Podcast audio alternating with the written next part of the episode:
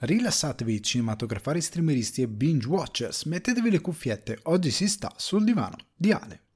Qui Alessandro Dioguardi, trascendentale presentatore di Sul divano di Ale, accompagnato dal mesmerizzante Sibau con la sua So There Are No Fuck Buddies. In questa puntata di Sul divano di Ale torniamo alla corte degli eroi in costume al cinema, perché Warner Discovery ci sorprende con la nomina di James Gunn e Peter Safran come co-presidenti di DC Films. Approfondendo la questione scopriamo anche qualche dettaglio ulteriore riguardo alcuni progetti DC apparentemente scomparsi e l'ormai certo ritorno di Superman. Passando invece alle recensioni, House of the Dragon si è conclusa, quindi urge tirare le somme e definire quanto lo show ha funzionato, cosa personalmente mi ha colpito e cosa no. Torna alla rubrica Autunno comico e melanconico con un film italiano, Rapiniamo il Duce, mentre in chiusura vi porto l'anteprima di Boiling Point, film che scompone e impiatta le cucine stellate. Per chi rimane dopo titoli di coda, l'after show di Sul Divano di Ale vi offre una prima impressione su Boris 4 e Guillermo del Toro Cabinet of Curiosities. Chiacchiere, domande e argomenti frizzantini vi aspettano in questa puntata di Sul Divano di Ale.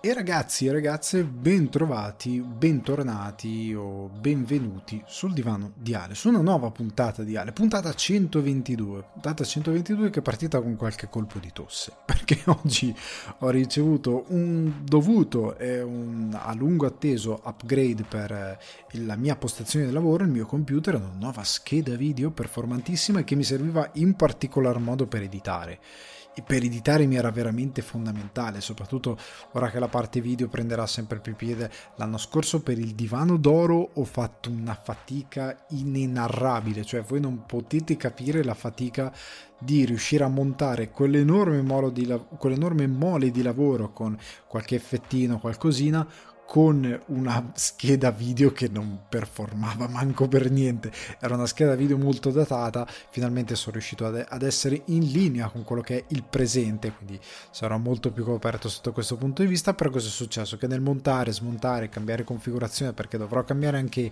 eh, case, queste sono chiacchiere da nerd, dovrò comunque eh, cambiare, aggiornare il case per avere una postazione più pulita, ho staccato involontariamente, mi sono dimenticato di riattaccarlo perché l'ho visto che l'avevo staccato, ho detto dopo lo attacco, me lo sono dimenticato, il connettore del USB e quindi cosa è successo? Che ho attaccato il microfono e non funzionava. Ho detto, Dio mio. Poi mi è venuto in mente ho detto, va bene, risolvo in 6 secondi. E quindi è, partita così la puntata, con io per terra ancora a ravanare per cercare di operare questo paziente a cuore aperto e rimetterlo in sesto. Però siamo qui, siamo qui, nonostante anche in scaletta. Mio Dio, ogni tanto faccio degli errori anch'io. Questa è una cosa che va oltre il divano. C'è un consiglio anche per voi, qualsiasi cosa stiate facendo nella vita. Nel senso che eh, appunto, siccome mi sono ripromesso, anche se alcuni di voi, soprattutto i Patreon, che se non siete Patreon potete diventare Patreon andando su patreon.com slash sul divano di Ale, eh, mi hanno scritto no ma a noi ci piace che la puntata è anche lunga io ti sto a ascoltare volentieri però per la mia idea di come deve essere la puntata e per il concetto di fruizione non voglio una puntata incredibilmente eh, ricca e magari troppo lunga senza ragione soprattutto questa settimana che poi c'è lo speciale di Halloween che spe- spero stiate ascoltando spero ascolterete o spero che guarderete sul canale YouTube se magari preferite YouTube perché ho, io ho anche dato un'impostazione visiva minimamente più a tema con quello che è Halloween. Comunque sta di fatto che eh, avete quel contenuto che è di circa una mezz'oretta, se non ricordo male, più la puntata della settimana, quindi avete un bel po' di roba, è inutile che vi sgancio una bomba di due ore. Oltre al fatto che nel frattempo, settimana molto produttiva, sono riuscito a finire sia la parte video sia la parte podcast ehm, del Betamax dedicato a David Lynch. Ovviamente il podcast avrà priorità, quindi arriverà prima il podcast e poi in seguito arriveranno le parti eh, sul canale YouTube per chi segue YouTube di questo remake della monografia. Però ecco, in tutto questo volevo comunque anche se, ecco, tra virgolette, avevo detto sarebbe stato solo podcast, ma il mio, eh, la, mia, la mia natura ossessiva compulsiva mi ha detto no Alessandro dai rifai anche la parte video perché la parte video comunque all'epoca era un po' minata da diversi problemi di produzione che magari un giorno vi racconterò in... quando ritornerò a fare le live, che è una cosa che ritornerò a fare bere, a breve, eh, sia su YouTube che su Twitch, non solo su Twitch, così da incontrare un po' tutti e incontrare anche un po' il tempo, che vedo c'è uno shift in corso. Eh, comunque sta di fatto che eh, volevo ridare maggiore dignità a quella produzione con un qualcosa che fosse podcast, ma che anche nel visivo avesse qualcosina che fosse buono, che potesse risultare quasi, con un quasi molto eh, messo tra virgolette, molto sottolineato, anzi documentaristico, quindi qualcosa di visivo che sia un po' più eh, carino in certi momenti a sottolineare certe cose, impostare un po' la chiacchiera. Il primo episodio è già pronto di entrambe le situazioni, quindi arriverà molto presto, eh, però ecco, in tutta questa mole di lavoro ho detto mio dio non posso mettermi a fare una puntata lunghissima io mi ero messo in scaletta anche un film che non, non, non, vi anticipo qual è perché magari vi lascio la sorpresa. Comunque ho detto me lo guardo e lo butto in scaletta. E stavo andando in difficoltà per questa cosa perché la settimana è stata molto produttiva ma anche piena di impegni e sono arrivato la sabato sera, quindi ieri sera rispetto a quando sto registrando, che ero veramente con l'acqua alla gola, cioè ero stanchissimo, avevo fatto un sacco di roba, ero pieno di roba e mi stavo pure per mettere a guardare questo film che non avevo troppa voglia di vedere non perché mi aspetto di, di vedere un film brutto o qualcos'altro, o pesante, eccetera, eccetera, ma perché ero veramente stanco e ho detto non gli darò l'attenzione che merita, mi serve qualcosa per eh, defaticare. E quindi ho visto altro e quindi mi sono un attimino rilassato. Ma soprattutto poi ho detto sono stupido perché ho già del materiale ho addirittura già materiale per la puntata eh, 123 di settimana prossima perché alcune cose le ho già viste alcune cose sono, ehm, sono uscite tutte insieme quindi vedrò anche quelle in questi giorni veramente tra eh, lunedì e martedì vedrò alcune cose. Quindi ho già molta roba pronta per essere materiale della puntata e anche perché ora si entra nel vivo, da qua fino a Natale è tutta una corsa, anche per me a livello di creazione di contenuti, il divano d'oro, eh, le cose di Natale, mm, sapete che c'è tanto lavoro, le live che voglio assolutamente riportare, quindi c'è veramente tanto da, eh, da mettere in produzione. E quindi ho detto perché mi sto mettendo in difficoltà inutilmente? Non la devo fare per forza questa settimana lo faccio la settimana prossima non ha alcun senso. O comunque lo porto in un altro frangente. Perché mi devo mettere in difficoltà? E quindi stavo facendo un casino che non finiva più. Però ecco eh, come detto veniamo un pochettino alla puntata perché come detto in, ehm, in, apertura per i Patreon che hanno diritto all'after show vi darò un'anteprima di Boris 4 e di Guillermo del Toro's Cabinet of Curiosity, Curiosities scusate che sono i due titoli caldi. Cabinet of Curiosities è finito cioè nel senso è già uscito tutto anche se hanno fatto questa bella iniziativa che sono usciti due episodi a partire dal 25 ogni giorno fino al 28 ehm, che è un bel modo per dire puoi arrivare ad, ad Halloween con questa cosa in tasca.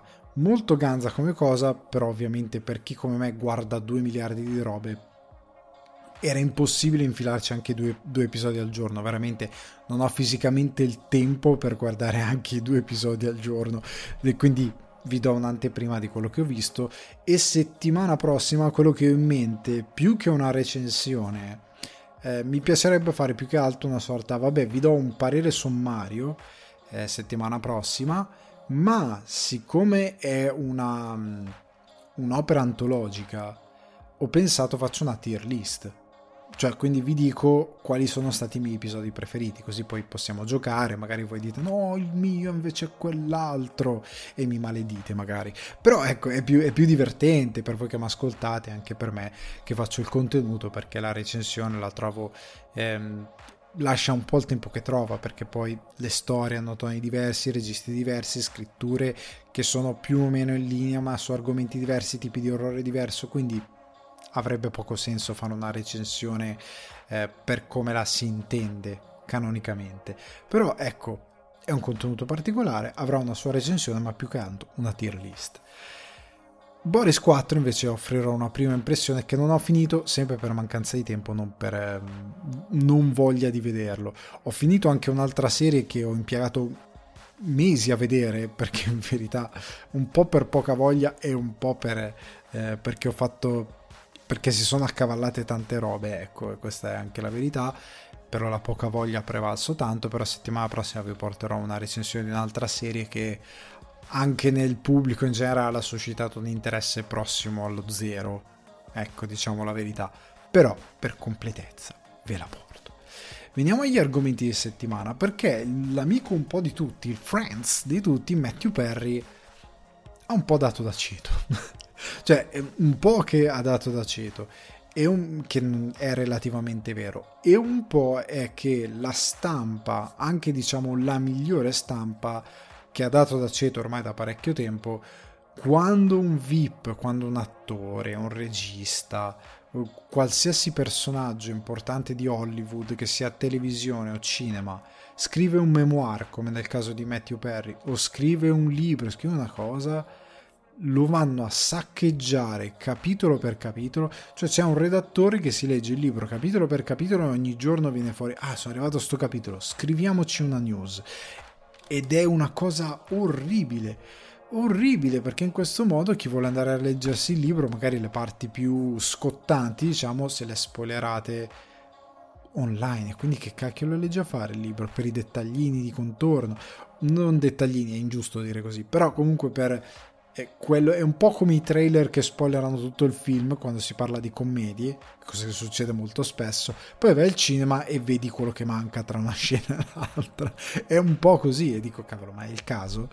ma soprattutto poi c'è sempre il problema della decontestualizzazione, sai che sei online, sai che la gente scrolla, legge i titoli, depensa e, e commenta un po' come viene e a quanto pare dal memoir che riguarda molto il periodo di lui che è stato molto eh, vittima diciamo delle dipendenze da stupefacenti che ha avuto una eh, ecco Matthew Perry è uno di quelli che nonostante la sua enorme dipendenza, ha avuto una buona carriera, ma poteva essere molto di più.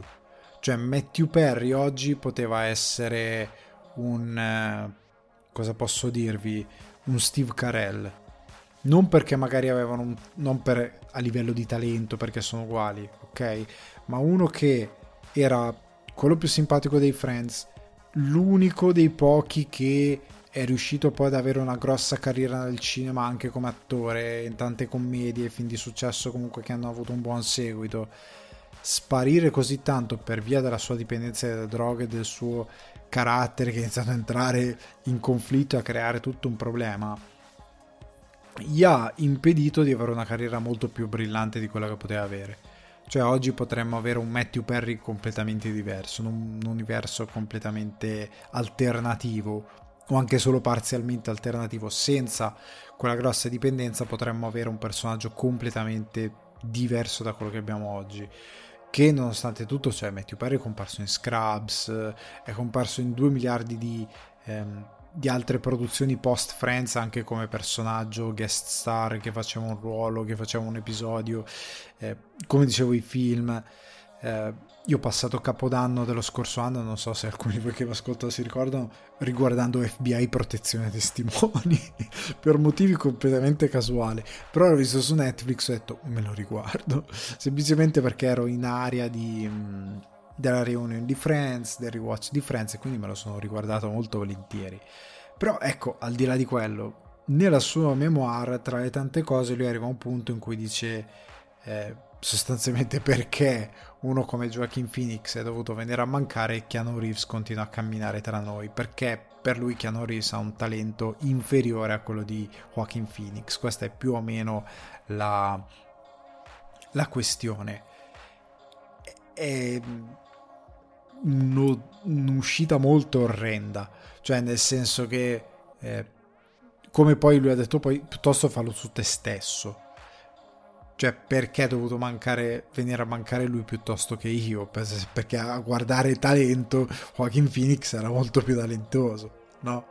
Ah no, scusate, è lapsus River Phoenix, infatti nel flusso di coscienza, River Phoenix, non Joaquin.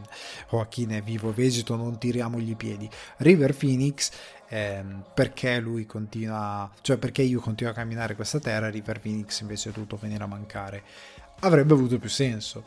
Tu vai a prendere di punta l'attore che ha, ha avuto negli ultimi dieci anni una seconda giovinezza, è ridiventato un personaggio fondamentale all'interno della cultura pop, uno dei pochi della sua epoca che è ritornato senza essere ridicolo, è ritornato alla grande e che ha lavorato su quello che sa fare e sulla sua eh, dedizione al lavoro per costruire ancora la sua carriera, ma che soprattutto è una delle poche persone che si comporta umanamente a Hollywood, perché tutti gli altri fanno uno schifo immondo quasi nella totalità.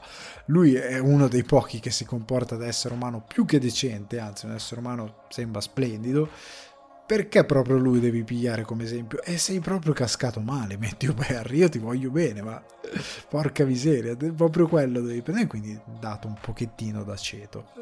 Però questa settimana, venendo a qualcosa di più jolly, Jolly Holly, che poi ci porterà a uno degli argomenti, è uscito il trailer dell'Holiday Holiday Special dei Guardians of the Galaxy, quindi dei Guardiani, che io sto aspettando tantissimo perché gli holiday special sono un po' una maledizione, è famoso quello di Star Wars.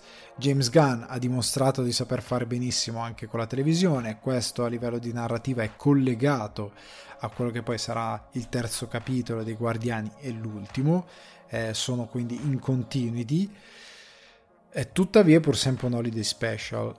Ed ero curioso di capire cosa avrebbe fatto. Se non avete visto il trailer non ve lo spoilerò, quindi non vi dico più di tanto, però l'idea di base è molto molto molto ganza, è molto interessante, è super divertente e io non vedo l'ora che sia il 25 novembre, se non mi ricordo male la data, che esca e che arrivi sulla piattaforma, perché potrebbe essere il primo contenuto di Apple, di, Apple, scusate, di Disney Plus dell'MCU che mi piace dall'inizio alla fine. Potrebbe essere l'unico, il primo perché tutti gli altri hanno sempre qualche neo, qualcosa che non va, oppure sono un disastro.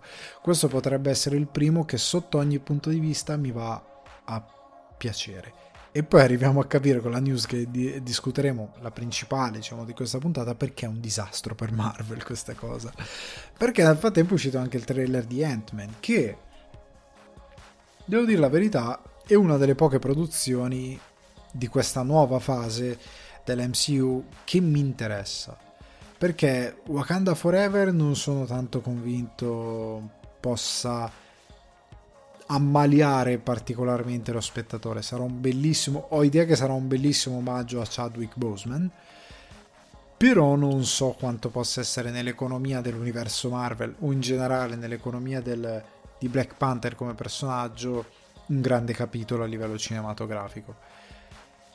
Ant-Man invece sembra davvero interessante. Perché ritorna Jonathan Majors, perché ritornano determinati personaggi, perché si va a colmare il dubbio di cosa è successo ehm, al personaggio di Michelle Pfeiffer quando è rimasta intrappolata nel Quantum Realm ma in particolare cosa farà Jonathan Majors? Perché il suo personaggio Kang è il nuovo villain grosso e interessante di questa nuova fase. E Ant-Man è uno dei pochi Avengers della vecchia mandata diciamo così che è ancora lì ed è, conta ancora tanto come personaggio.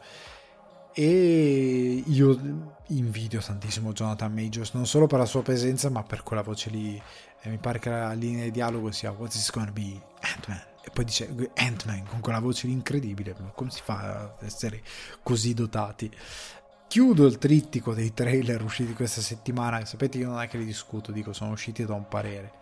Eh, Diabolic, Ginko l'attacco, io ho un terrore cieco, eh, sono curioso, finalmente avrò la possibilità di andarlo a vedere al cinema, piuttosto che recuperarlo mesi dopo a casa però allo stesso tempo ho un terrore cieco. Mi è sembrato un po' più ambizioso del primo.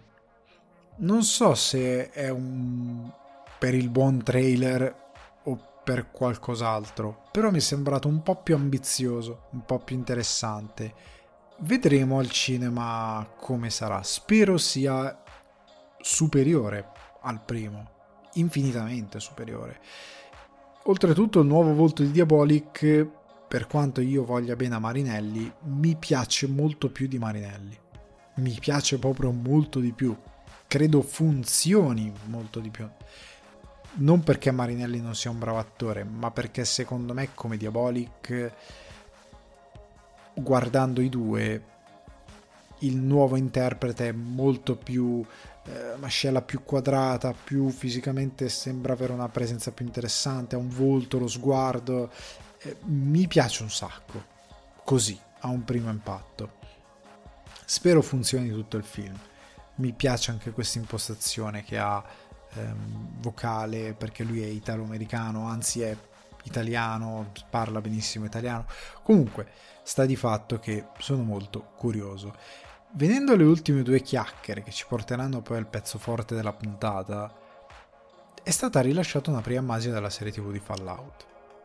Perché per il 25 anniversario del videogame Fallout, Amazon ha deciso di diffondere martedì una prima immagine. Si vede il Vault che si apre con due personaggi del Vault, i piedi di un cadavere che non so quanti l'hanno notato e una figura fuori dal Vault. Allora, la serie creata da Jonathan Nolan e Lisa Joy, e questa mi fa una paura, è scritta anche dai due, perché i due tendono ad essere un po' cervellotici. Fallout non è, non è un titolo che ha una trama particolarmente cervellotica.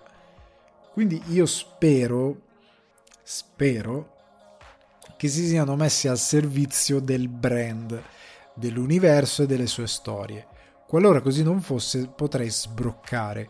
Oltre al fatto che Amazon qua ehm, è a un punto di svolta. Nel senso che questa è una produzione tanto ambiziosa quanto le altre che sono arrivate in questo periodo. E gli anelli del potere ha steccato perché ha i suoi estimatori, ma a livello di pubblico di massa ha steccato e a livello di riuscita ha steccato. Poi quando, finire, quando finalmente nel 2056 finirò di vedere la, eh, la serie perché ha un appeal, mm, lasciamo perdere, sono fermo al terzo episodio a settimane. Eh, voglio arrivare a capire Amazon se riesce a investire bene i suoi soldi contando su dei creativi che riescono a essere gestiti come si deve. Fallout è una grande prova perché in questo momento il videogame sta andando forte. Deve arrivare la serie The Last of Us. Se tu imbrocchi Fallout, fai una gran cosa. Se non lo imbrocchi, fai l'ennesimo disastro. E dall'altra parte i competitor che sono Netflix e HBO ti aggirano. Ti aggirano perché The Witcher si avvia per la sua terza e quarta stagione terza stagione che è già stata girata con Harry Cavill o Cavill ma non sarà nella quarta la notizia che è arrivata nel, nel corso del sabato notte e domenica mattina è che Liam Hemsworth fratello di eh, Chris Hemsworth a.k.a. Thor sarà il nuovo The Witcher sostituirà Cavill che per molti è un po' il motivo per quale si guarda la serie, cioè si sono enormemente affezionati a lui come volto di Geralt. E quindi c'è un grosso problema. Cambiare protagonista in corsa dopo così tante stagioni è un grosso problema. Vedremo come andrà, ma sta di fatto che lascia, credo per delle ovvie ragioni. E ora andiamo perché sta ritornando a fare Superman e quindi credo sarà molto impegnato e quindi fare una serie come The, Witch- The Witcher gli sarà pressoché impossibile. Ma torniamo al pezzo forte, cioè o meglio arriviamo al pezzo forte, ovvero che James Gunn e Peter Safran saranno co-presidenti di DC Films. Allora, sappiamo tutti che David Zaslav, che non è ben visto da nessuno a questo punto dopo le 2000 cancellazioni eccetera eccetera, CEO di Warner Discovery, stava cercando il suo Kevin Feige. Pare addirittura che a un certo punto sia andato a Kevin Feige dicendo vieni da noi e lui gli abbia detto ma stai scherzando o sei serio serio? Però gentilmente rifiuto. cioè credo sia arrivato anche a questo punto. Alcuni l'hanno chiamato un buffone, io non, non mi ci ha provato in modo molto goffo probabilmente però ci ha provato molto goffo è un diciamo così, è un modo molto gentile, però ecco Zaslav io credo che abbia fatto una scelta che potrebbe essere vincente, nel senso che nel momento in cui tu hai in casa, l'unico regista che in Marvel ha fatto molto bene e nessuno dei suoi progetti Marvel fino ad, ora, quindi due Guardiani della Galassia, è stato trattato male. Anzi, sono quelli che sono meglio riusciti del Marvel Cinematic Universe. Allo stesso tempo è lo stesso regista che quando la Marvel Disney lo ha allontanato, per dei motivi idioti, e tu te lo sei preso in casa, ha fatto un gran lavoro perché si è fatto prima The Suicide Squad, che è un grande film che è stato sfortunato semplicemente a livello di gestione di release da parte di Warner, ma ha fatto anche Peacemaker, che io non ho ancora visto, perché in Italia non è distribuito, anche se ve lo dico, in vendita c'è il Blu-ray, lo potete comprare e guardarvelo, andando nel in quel posto alle piattaforme che non si accordano per una distribuzione. Potete benissimo comprarlo via Amazon, una cosa perfettamente legit perché è anche contenuto PAL e quindi ve lo potete benissimo comprare. Cosa che io probabilmente farò a breve perché la serie la voglio vedere.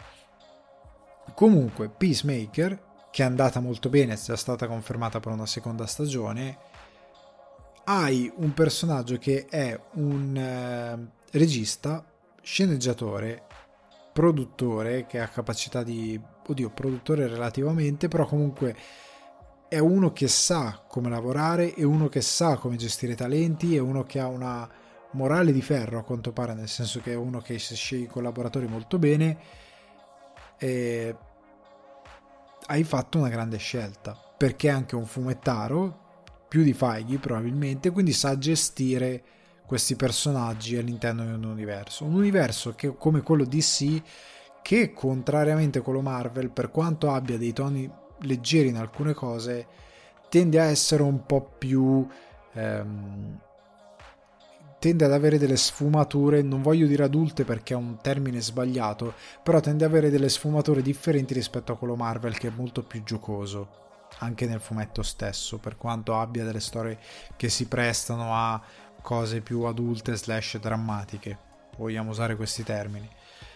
Però ecco, hai fatto un grande investimento. Dall'altro Peter Safran è un, un produttore, quindi hai messo insieme due teste che a partire dal primo novembre, quindi le loro eh, effettive decisioni potranno partire dal primo novembre, saranno in carica per coordinare eh, i responsabili della divisione cinematografica e televisiva del gruppo eh, che sono Mike De Luca e Pam Abdi, che sono per la, se- per la, divisione cinematografica, non so se anche di quella televisiva, però si occuperanno di entrambe le situazioni, anche perché Gunn io credo che con Peacemaker ha già fatto la sua, ehm, la sua gavetta nel comunicato i due hanno dichiarato in modo congiunto che siamo onorati di poter gestire i personaggi DC che tanto amiamo, da quando siamo piccoli. Non vediamo l'ora di collaborare con le persone più talentose al mondo per poter creare un universo integrato e multistratificato, in grado però anche di garantire l'espressione individuale degli artisti coinvolti.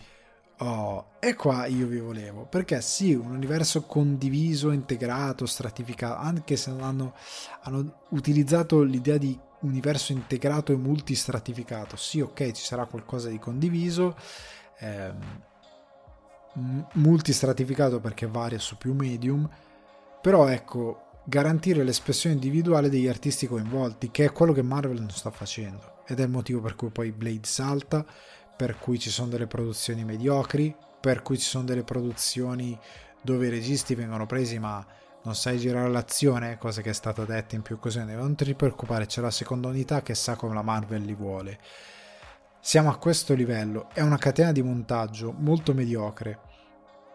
Dall'altra parte, Warner potrebbe, potrò, pro, potrebbe proporre una progettualità diversa basata un po' di meno sulla catena di montaggio e un po' di più su dei prodotti pensati che partono da una voce autoriale che sì, magari deve badare a una certa totalità, ma che avranno occasione di esprimersi con più forza. Poi questa cosa può funzionare come no, però può essere interessante perché qua si può percorrere la strada di sì, avremo un universo condiviso per alcuni personaggi, sì, continuiamo ad avere The Batman, sì, continuiamo ad avere, ehm, non lo so, eh, un, un, um, un Joker che va per conto suo, perché già ovviamente i giornalisti hanno chiesto ma Joker sarà, incontrerà The Batman, tanti gli hanno detto no, non vedete che sono due cose diverse, io a volte anche i giornalisti che vanno a fare delle domande, ma è chiaro che non possono vivere nello stesso momento, eh,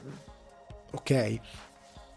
Comunque io credo che è un'ottima decisione, vedremo cosa porterà, spero eh, Zaslav lasci lavorare chi deve lavorare ok? Quindi che non sia un CEO che mette un po' troppo bocca in cose che non sa gestire, perché James Gunn non è comunque infallibile, però ha un occhio più interessante che non abbiamo ancora visto operare in settori che non sono solo quello della regia e sceneggiatura.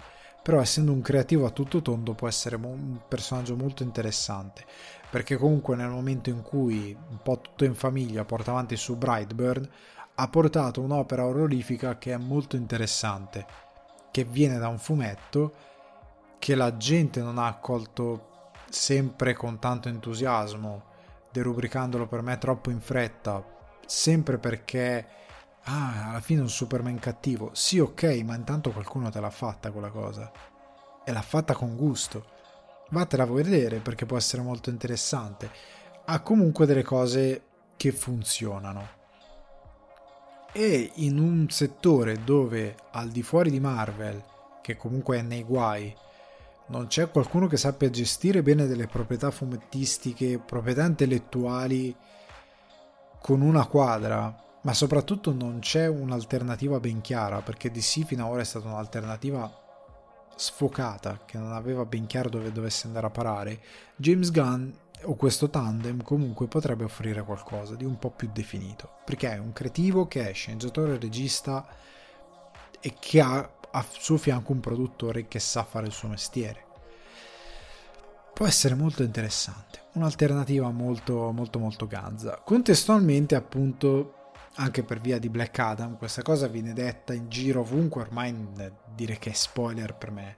Per me in Black Adam non c'è niente di spoiler, perché se in Black Adam qualcosa vi sorprende. Oh mio Dio. Comunque, in Black Adam eh, abbiamo eh, ormai sdoganato il ritorno di Superman, Henry Cavill torna a fare Superman, che è una parte integrante dell'operazione di The Rock, perché The Rock vorrebbe è stato adamantino a quanto pare sul fatto che vorrebbe uno scontro Black Adam Superman, un film di questo tipo. Io non apprezzo l'idea. Eh, credo che The Rock debba fare 2, 3, 4, 500 passi indietro e mettersi molto tranquillo al suo posto, diciamola così. Sembra molto aggressivo, ma non vuole esserlo. Perché semplicemente far fare il lavoro a chi lo sa fare il lavoro. Ok? Magari dare il progetto a qualcuno che sa scrivere una sceneggiatura, a un regista che sa girare con un attimino più eh, perizia il film e gestire VFX e via discorrendo. Comunque, al di là di quello, Superman tornerà e lo stesso attore Henry Cavill ha dichiarato durante la registrazione live del podcast Happy Sad Confused che viene registrato al 92NY a New York City Uh, ha detto It's amazing to be here now talking about it. There is such a bright future ahead for the character. I'm so excited to tell a story with an enormously joyful Superman. Quindi, allora, lui dice c'è un futuro molto brillante davanti no, al personaggio. Quindi vuol dire che ci sono dei progetti che hanno già parlato, perché poi se per eh, droppare, diciamo così, The Witcher vuol dire che qualcosa hanno pianificato e vuol dire che hanno detto tu sarai occupato per i prossimi 5, 6, 10 anni. ok? Perché infatti rumor di Man of Steel 2 e via discorrendo. Allo stesso tempo dice sono molto eccitato di raccontare una storia con un Superman enormemente pieno di gioia, cioè joyful vuol dire anche più leggero, più... il che vuol dire, con buona pace di chi ama il Superman orrendo che abbiamo visto nel primo Man of Steel, di riportare Superman a quello che vuole essere, a quello che anche i fumetti lo hanno sempre dipinto e continuano a dipingerlo, cioè un eroe positivo, un eroe di luce, un eroe che è un esempio per la razza umana, non un cattivo esempio, non soprattutto un distruttore di città, megalopoli e, e um, killer di massa sostanzialmente, perché questo è venuto fuori nei film in cui abbiamo visto Superman. Quindi lui che secondo me è perfetto per fare Superman perché l'intuizione del suo casting è stata eh, più che azzeccata, qua Snyder ci ha visto bene, è stata poi distrutta in quello che gli hanno fatto fare nel suo Superman. Quindi io spero tantissimo che questo futuro sia effettivamente brillante, anche se io faccio fatica a immaginare un Superman oggi, però si può fare davvero tanto considerando anche quello che c'è nei fumetti. Contestualmente ci sono un altro paio di progetti DC che erano stati dati per dispersi ma che sono ancora vivi e che usciranno. Il primo è la serie Arkham Asylum, che era nata come Gotham PD e che poi è diventata Arkham Asylum. Secondo varia Variety e un suo insider, Antonio Campos della serie The Staircase sarà regista e showrunner e produttore esecutivo di Arkham Asylum. E apparentemente Gotham PD non è morta, cioè non, non, è, non ha questa crisalide che è diventato poi Arkham Asylum. Ha dato vita a Arkham Asylum e poi ci sarà anche Gotham PD, che è questo titolo temporaneo, diciamo, titolo di lavorazione. Quindi si dovrebbero ancora fare entrambe. Secondo Matt Reeves, che è coinvolto come produttore esecutivo, Arkham Asylum sarebbe come un film horror o un racconto di una casa infestata qual è Arkham, che è una cosa che mi gasa tantissimo. Eh, perché ambientare una serie tutta dentro Arkham significa, da parte che io una serie di questo tipo, non, io non credo che lui non lo farebbe mai, però prendi Fincher a questo punto. cioè, nel senso, devi prendere uno veramente che ama i sociopatici perché il mondo di eh, Gotham, la cosa bella di Batman e del suo universo è che ha questi villain incredibilmente grotteschi. Il pinguino, due facce, ehm, Killer Croc, Poison Ivy. Cioè, se voi leggete i fumetti, ma anche se avete solo giocato i videogiochi della serie Batman Arkham, tipo il primo, anche solo il primo, avete idea di quanto sono assurdi, Clayface, eh, il um, Calendar Man, ce ne sono veramente tanti che per quanto il cappellaio matto, che per quanto assurdi hanno una componente di, di, di, di psicopatia e di da incubo molto interessante lo stesso cappellaio matto che è uno che ti fa avere le visioni ti ipnotizza ci puoi fare qualcosa di psichedelico, vera- a livello orrorifico, veramente ganzo, ma tanto, tanto, tanto. Più che lo spaventapasseri, o comunque diverso rispetto allo spaventapasseri. Ma se ne sono anche, anche i due gemelli, adesso non mi ricordo, Tumble non, non mi ricordo come si chiamano. Comunque i due gemelloni, eh, lo stesso Bane, vabbè Joker ovviamente. Però al di là di Joker, Harley Quinn, ce ne sono una marea di villain dell'universo di Batman che sono straordinari e una serie tutta da Arkham Asylum sarebbe molto ganza. Potrebbe essere una bellissima, eh, anche se fosse una serie ontologica, potrebbe essere una bellissima storia eh, dell'orrore nel mondo di Batman. Ovviamente il sogno per chi parla, come che per chi, per credo qualunque fan di Batman, sarebbe vedere una serie Batman Arkham Asylum quindi con Batman, non dico tratta pedissequamente dal fumetto, ma che si avvicina a quell'idea. C'è un Batman che deve rimanere intrappolato nel manicomio per fare determinate cose per la trappola del Joker. Sarebbe straordinario, perché un film potrebbe essere troppo sintetico per lo spazio che puoi dare a una serie televisiva, per i villain che deve affrontare tipo torre cinese per arrivare al Joker. Ok? Però potrebbe essere un progetto fichissimo, fighissimo e per come è maturata la televisione, oggi Batman può arrivare in televisione. Ci può arrivare perché considerando i budget assurdi che si spendono ormai per la TV e considerando la qualità delle produzioni dei registi che ci lavorano, si può fare una roba enorme. Non credo, però si può fare una roba, cioè non credo che succederà, però si potrebbe fare. A me andrebbe bene comunque semplicemente anche senza Batman, solo concentrata sui villain, una roba malatissima. I tempi sono maturi, la gente va in fissa con Damer, quindi ci starebbe. L'altra serie che è ancora viva è Green Lantern.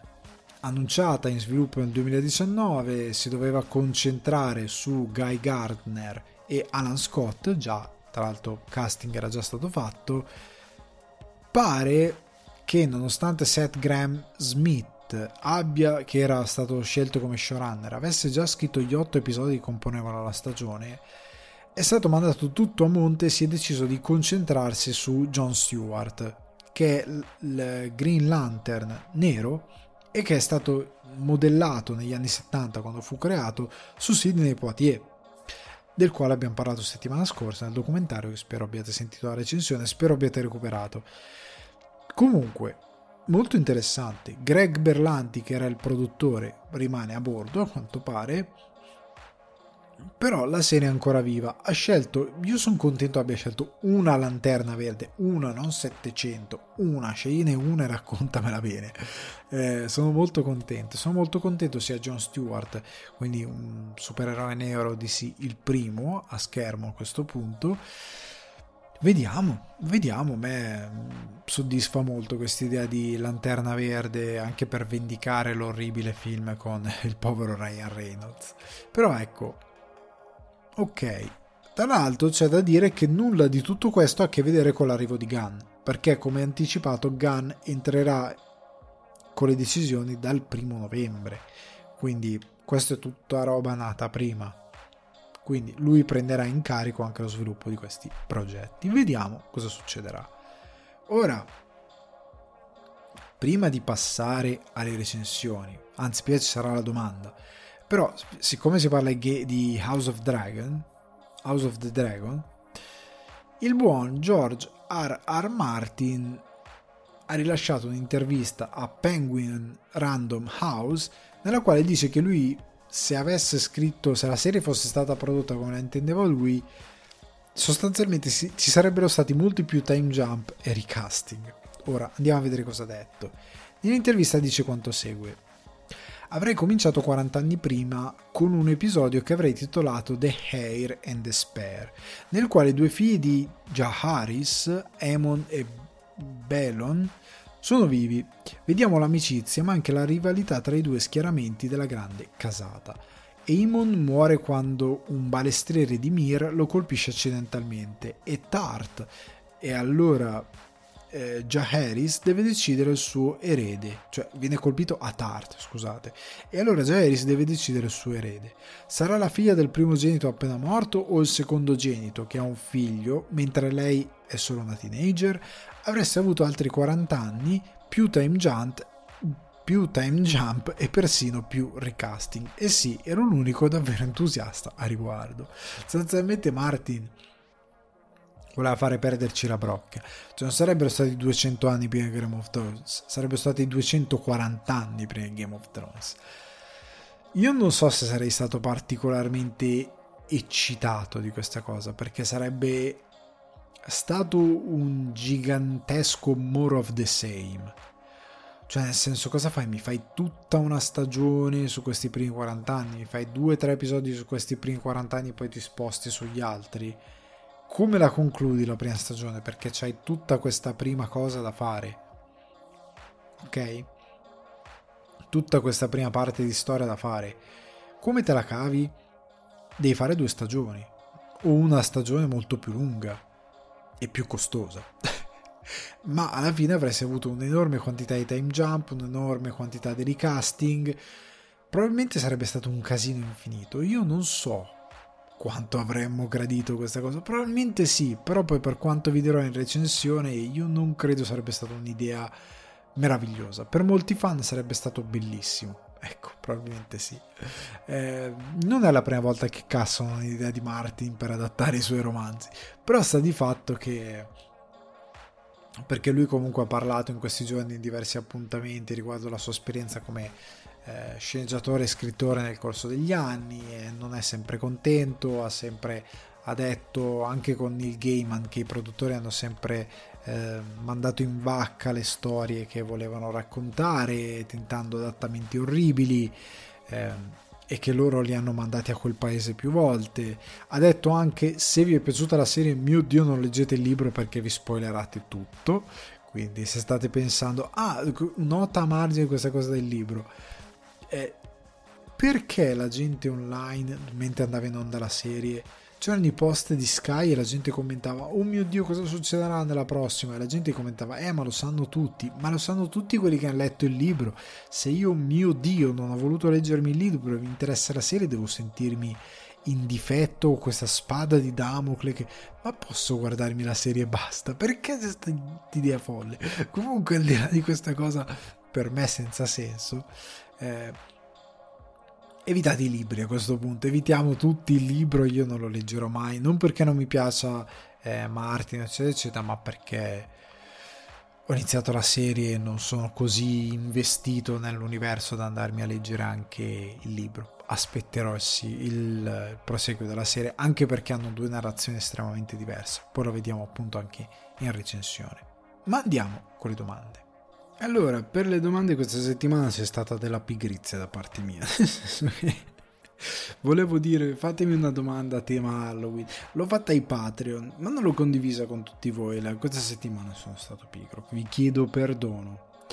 Recupereremo, recupereremo in futuro. Però avevo una domanda nel, me- nel backlog che potrebbe essere interessante per tutti perché è una questione che vedo ritornare molto spesso ehm, in, nel pubblico, nel pubblico che magari non, non si fa determinate domande sul, ehm, sul, cinema, sullo sviluppo narrativo e si pone questa questione che però ha una risposta ben precisa. Patrick, uno dei Patreon, mi scrive: Io ho passato la domenica a pulire funghi. Eh, parlava, parlavamo di, ehm, di, di, cucina. Questa cosa ho, ho, ho, tolto la parte iniziale, quindi aveva senso nel contesto. Però per dare senso alla frase, puliamo tutti i funghi. Ed ho pensato, ma perché nei film fanno sembrare tutto semplice e veloce romanzando il settore all'inverosimile, parlando ovviamente di cucina? Se pensiamo al film, tra parentesi bellissimo, Chef con John Favreau, fa sembrare che prendersi un furgoncino e mettersi a viaggiare vivendo di, ve- di vendita di panini sia la cosa più naturale e semplice di tutte, ma in quanti hanno fallito provandoci? Poi magari hanno fatto tantissimi drammi con tema cucina ed io non li conosco. Allora, domanda molto lecita, domanda sostanzialmente è perché nei film è tutto super facile quando in verità c'è un processo molto più complesso? Sul perché in quanti hanno fallito vendendo panini vale un po' per tutto, cioè devi anche vedere quel quanti hanno fallito come cacchio l'hanno fatto, ma al di là di questa questione che è tutto un altro discorso, eh, sono due punti molto semplici. Allora, per chef ad esempio è una questione di genere e questo è il primo punto della questione. Se tu scegli di raccontare una comedy, il tuo film deve essere una comedy, eh, Chef, se non l'avete visto, io ve lo consiglio, un film bellissimo sulla cucina, guardatelo, io lo dico sempre, l'ho già detto anche in passato quando è capitato di parlarne, guardatelo mentre mangiate, cioè, chef va visto mentre avete qualcosa di zozzo, vi, vi preparate un ta- una tavolata piena delle peggiori zozzate che vi va di mangiare e, e, guardate chef così. Altrimenti io lo vidi al cinema, a stomaco vuoto, lo show di metà pomeriggio, sono uscito da lì, sono andato da Eddie Rockets con, con mia moglie, abbiamo mangiato tutto Eddie Rockets perché avevamo una fame senza senso. E quindi proprio grondavamo di bava, era una cosa incredibile perché avevamo una fame incredibile. Comunque, ehm, Chef è un film bellissimo, leggero, me lo sono rivisto anche quest'estate a tempo perso. Eh, è un film che riguardo molto volentieri perché è un feel good movie sulla cucina. Cioè non sta lì a mitizzare la cucina nel senso eh, come dicevo per De Bear, gli americani che piangono a ah, tagliare il, la lette di pollo mi, mi rimette al mondo, eh, cucinare perché tocco gli ingredienti, la cucina il mio cuore, non queste vaccate, perché John Favreau è già uno chef, che però deve cambiare rotta per X ragioni. Però è un feel good movie, cioè è lì per motivarti, è lì per farti stare bene, è lì per farti divertire e sorridere. Quindi è ovvio che cioè non parte nel momento in cui c'è la questione del furgoncino una cosa la Ken Loach sul lavoratore che fa fatica perché perché tu ammazzi il tono del film. È chiaro che per essere un film di intrattenimento cerchi di andare più eh, su soluzioni che siano leggere, l'amico che ti presta soldi, ehm, il tuo co-chef, il tuo sous-chef che c'ha l'amico che fa che pimpa le cose, quindi ti rifà la, il camioncino, te lo fa fico. Cioè vai su queste cose eh, che poi possono anche succedere nella vita benissimo, però vai su delle soluzioni che siano in tema col tono che tu hai scelto per raccontare il tuo film se fosse diventato come dicevo prima una cosa la Ken Loach lui no come devo fare? Vado a spacciare per una, cosa, una soluzione da The Bear. Avrebbe avresti detto ma è cambiato film è diventato un dramma. Devi scegliere un tono più consono a quello che vuoi raccontare e soprattutto a come vuoi far sentire il tuo spettatore. Se scegli invece un dramma come il film che abbiamo oggi in recensione che, del quale volevo parlarvi da diverso tempo è ovvio che hai occasione di raccontare altri aspetti. E qui arriviamo al secondo punto, che non si può comunque dire sempre tutto, devi scegliere cosa raccontare. Cioè questo è un difetto che vedo ehm, in tanto pubblico, cioè che non si rende conto che quando tu racconti una storia devi scegliere una cosa da raccontare o comunque uno, due, tre argomenti che siano eh, comunque nell'orbita dell'argomento principale. Vi faccio un esempio. Eh, in Cyberpunk, nella serie TV, uno di voi mi ha scritto dicendo ah ma io volevo sapere di più sul mondo, secondo me è stata un'occasione sprecata, ma perché? Cioè cosa ti, ti devono raccontare quella storia tipo, e, e, appunto abbiamo parlato di questo poi in privato, io ho detto no ma perché? Quella storia è focalizzata su questo gruppo di ragazzi, su questo ragazzo in particolare e ti vuole raccontare un aspetto molto ben specifico di Night City. Tutto il resto, se fanno un'altra. perché questa era una serie autoconclusiva, cioè non so perché la gente si è sorpresa. Ci sarà, seco... ci sarà un sequel, ma un sequel eh, finisce come finisce. Che sequel vuoi fare? Al di là di questo, eh, puoi fare un'altra serie sempre animata di Cyberpunk, però racconti qualcos'altro in Night City cioè, è ovvio, ci sono altre sfumature che puoi raccontare, ma devi costruire un'altra storia. Non è come, ehm, ad esempio, Arcane. Arcane è molto più stratificata, ha molti più personaggi, ti racconta cose diverse, ma come dicevo prima ha un perno principale che costruisce dei, una ramificazione di personaggi e siccome sarà lunga più stagioni avrà delle intenzioni più ampie, avrà occasione di espandere di più quell'universo e raccontarti di più delle situazioni che lo governano. Qualcosina lasceranno comunque fuori.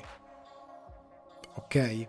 Qualcosina rimarrà comunque lasciato fuori perché non puoi raccontare tutto. Devi scegliere che, di cosa parlare. La prima stagione aveva un argomento specifico, la seconda ne avrà un altro scegli dei temi che sono dei macro temi e che poi a cascata in base ai personaggi che costruisci, alle situazioni che costruisci e al world building che vai a fare ti possono dare occasione di raccontare anche de- delle altre sottotrame, delle sottovicende e delle altre complicazioni e sfumature di quel mondo. Ma non puoi raccontare tutto, ok? Soprattutto il cinema, cioè un conto è un racconto seriale che ha larghissime intese, ma al cinema tu hai un film, chef, devi raccontare una cosa, scegli quella cosa che raccontare e raccontala, scegli eh, appunto il tuo perno e quello che gli è tangenziale e che ha senso includere nella narrativa. Il resto è ovvio che lo dovrai sacrificare. E tutte queste scelte, come dicevo sopra, saranno in base al tono del film, in base al genere, in base a, a tante altre cose. Ok? Ovviamente se scegli un dramma puoi affondare in altre vicende. Se scegli un dramma è ovvio che ehm, l'idea di faticare facendo quel mestiere sarà più palese. Tipo in The Bear, che è un dramma, l'idea di fare lo chef in una, parine, in una paniere, panineria, in una città difficile, in un quartiere difficile, in un posto con debiti, affronti un protagonista con delle problematiche, affronti l'idea di un lavoro molto logrante e molto difficile, porca miseria, hai occasione di raccontare altro. Ma taglierà fuori tantissimo. oltre al fatto che anche per una questione di toni, e ritorniamo sempre a uno dei due punti, tagli comunque fuori della roba, perché lui ha raccontato brevemente gli stellati con una sua visione, una visione del personaggio, una cosa ben precisa.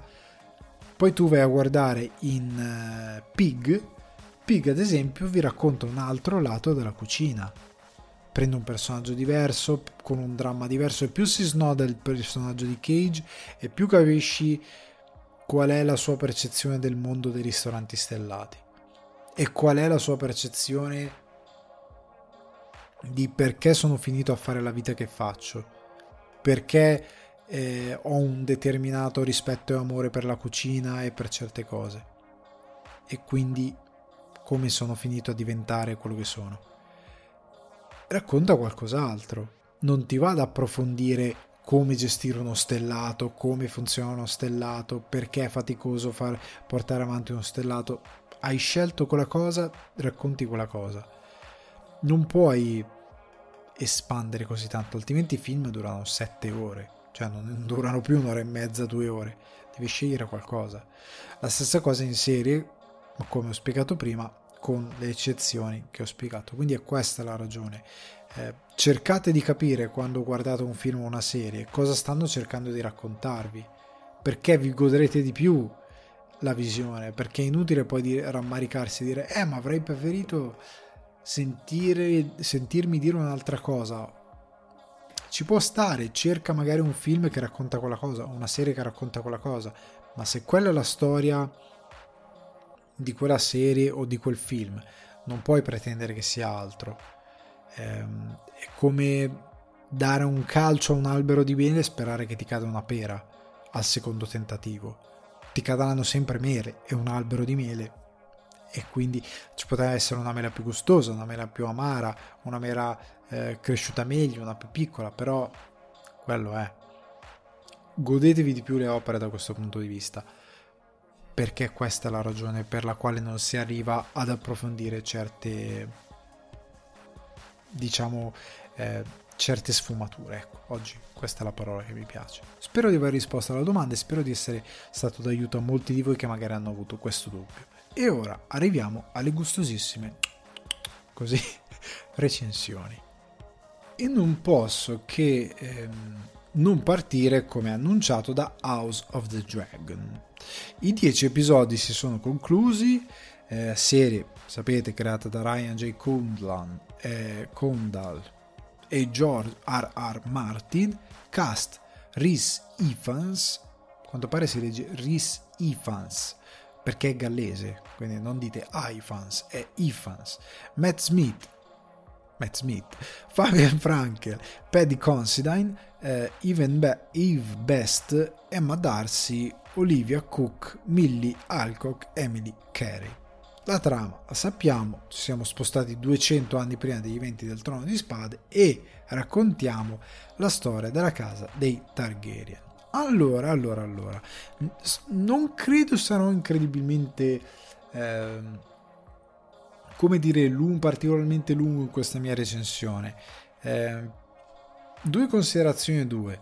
Sappiamo che è basato su Fire and Blood, che è una sorta di Silmarillion, indicativamente, nel senso che racconta una catena di eventi della casa Targaryen, di tutta la storia della casa Targaryen, ma sono raccontati da esterni. Ok? E qua c'è un primo cambio di direzione rispetto alla serie, perché la serie ci porta nei protagonisti, aggiunge anche del materiale che nel libro non c'è, prende delle direzioni ben precise che nel libro non ci sono perché nel libro è tutto molto se per sentito dire cioè cose che possono essere anche affascinanti ma che sono un po' ah si è detto, si è fatto, sembra che qualcuno ha visto chi, eh, ma non è interno alla casata.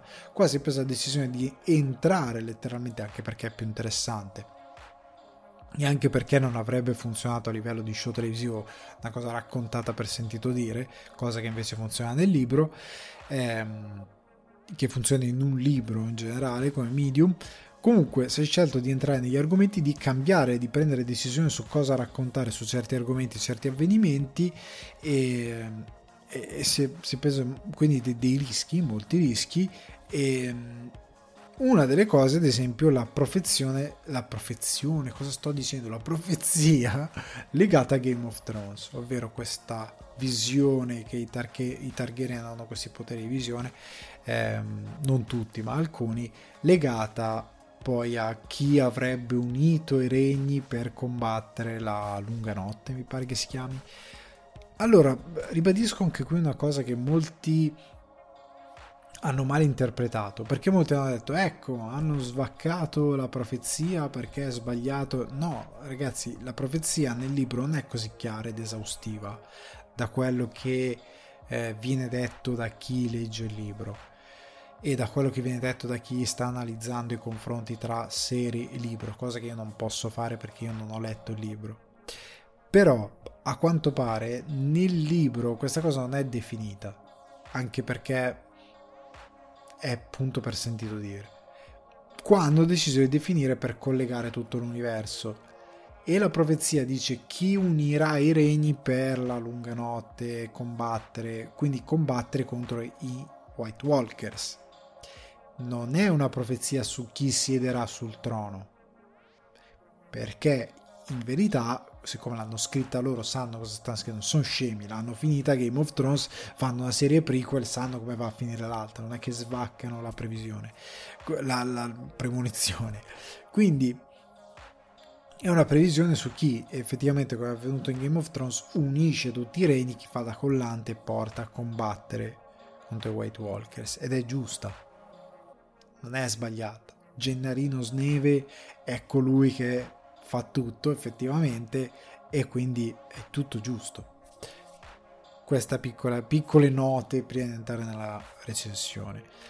Quindi cosa mi è piaciuto? Parto da cosa mi è piaciuto di questa ehm, House of the Dragon. Il titolo non mi entra in testa mai nella vita. House of the Dragon. Allora, la scrittura che è anche un punto negativo, poi ci arriviamo. La scrittura di alcuni personaggi e del mondo mi è piaciuta molto, nel senso che ehm, ho trovato degli approfondimenti affascinanti, ho trovato dei caratteri interessanti, ho trovato degli sviluppi molto interessanti di questo mondo, i contrasti, giochi di potere, intrighi di palazzo. È gestito tutto molto bene poi arriverò a, al punto che non, non mi è piaciuto allo stesso modo. E alla stessa maniera la lore, cioè tutto quello che è l'arricchimento del mondo di, di Game of Thrones, ehm, oggetti, simbolismi, e questo riguarda sia la messa in scena che la scrittura, è gestito meravigliosamente io non vi nego che poi dopo le puntate mi andavo a guardare i, i riassuntoni di Screen Crash con tutti gli easter eggs perché io non sono tipo da notare queste cose. Perché non ho questo enorme amore per il fantasy da notare queste cose non sono un nerd eh, scusate se magari il termine è improprio che si va poi a guardare tutti i dettagli che sa a memoria. Io già dopo 3-4 nomi Igon, Imon, eh, Franchino io già mi perdo. Non sono tipo da eh, da affascinarmi particolarmente, non, non, hanno un gran potere su di me. So a memoria la lore di altre cose, cioè se parliamo di Twin Peaks mi ci chiudo e sono contentissimo. Di questa roba qui non mi prende così tanto, quindi andavo a vedere queste cose. È chiaro che hanno fatto un lavoro straordinario di visto non visto, detto non detto. Eh, qua veniamo alla messa in scena. Eh, è meravigliosa la messa in scena di questi elementi come eh, di come interagiscono i personaggi tra di loro. Alcune cose non sono tanto in sceneggiatura, sono proprio recitazione, eh, sguardi, ehm, tensione, momenti in cui la messa in scena tira un passo indietro per darti un senso di, ehm, di abbandono, un momento di riflessione, un momento di esitazione. Eh, inoltre i, gli attori sono stati incredibili. Io credo che la maggior parte di questi sia attore di teatro. Perché quando si va in produzione UK, Irlanda del Nord, Irlanda, per esperienza io posso dirvi che la maggior parte di questi attori, contrariamente agli Stati Uniti, sì, recitano anche in televisione, ma è tanta gente che fa tanto teatro anche. e si vede hanno delle capacità di interpretare le cose molto più elevata. Eh, lo stesso Matt Smith, che ora sarei curioso di sapere se ha fatto teatro anche lui, però Matt Smith è passato a fare il Doctor Who a questa situazione dove ha improvvisato anche delle scene, quella della corona, bellissime, cioè a livello di eh, scrittura messa in scena è una serie che per certi versi è meravigliosa, messa in scena è quasi sempre impeccabile, tranne in alcuni frangenti. Però ecco, c'è veramente un lavoro certosino, minuzioso, tutto è racconto. Ed è una cosa che apprezzo, come in Better Call Saul, tutto è racconto, anche le immagini ed è gestito alla grande questo aspetto. A livello sempre di scrittura, l'impatto del re Viserys è incredibile perché lui è Stoner, non so se conoscete Stoner, è uno dei grandi romanzi americani, quest'uomo che non è mai stato grande perché si è sempre seduto sulla mediocrità per le sue paure, per, se, per il suo essere troppo compito, troppo spaventato dai conflitti, troppo poco ehm, portato a combattere determinati contrasti, a prendere dei rischi. E King Viserys è un po' stoner. E poi, poi, hanno anche un decadimento molto simile. Non so se a scrittura magari qualche cosa è ritornato, magari sì, eh, perché è veramente un classico della letteratura. È un libro deprimentissimo che vi farà abbracciare la vita perché dice no, non voglio mai, no, direte no, non voglio mai essere così. Comunque, eh, ci ho rivisto molto di quel personaggio, anche per come finisce la sua vita. Eh, è un un dramma continuo la sua esistenza e ti dà molta empatia nei suoi confronti, soprattutto alla fine, soprattutto come cercano di dare l'epica nei momenti giusti, per molto tempo non ce l'ha, poi in un certo momento la acquista perché lui acquista una potenza, una comp- consapevolezza ben precisa. Questa cosa mi è piaciuta tantissimo. Questi elementi di House of, Dra- of the Dragon mi sono piaciuti alla follia cosa non mi è piaciuto. Eh, ricordando tutto quello che ho appena detto che mi è piaciuto, allo stesso tempo ci ho visto delle idiosincrasie in questa produzione. Prima di tutto, se andiamo ad asciugare la narrazione, in cosa raccontano, andiamo a Woodworthy Manor, che è il Dark Souls. eh, allora, mi ricompongo. Woodworthy Manor, che è un fan di How I Met Your Mother, se lo ricorderà per una puntata ben precisa. Era una parodia di Downtown Abbey, quindi Game of Thrones è un po' Downtown Abbey. Nel senso che non Game of Thrones, scusatemi, House of the Dragon è un po' Downtown Abbey, quello appunto Woodworthy Manor, con Ted che si mette il, il coso della televisione per mangiare i pasticcini col tè, perché si sta vedendo la cosa inglese di ah no no perché è il giardiniere è andato con Dio mio è un po' così è un po' così House of the Dragon è pettegolezzo è un intrigo molto vacuo superficiale di potere è un'epoca diversa quindi i giochi politici erano quelli però i figli illegittimi e sono cose che non fanno tanto presa su tutti a livello di drammaticità, a livello di, di costruzione di una storia. Non c'è molta storia in questo House of the Dragon, nel senso che non scambiate per i tradimenti, figli illegittimi, queste cose da pettegolezzo con quello che è l'intreccio di una storia nel senso che in House of the Dragon c'è molta lore.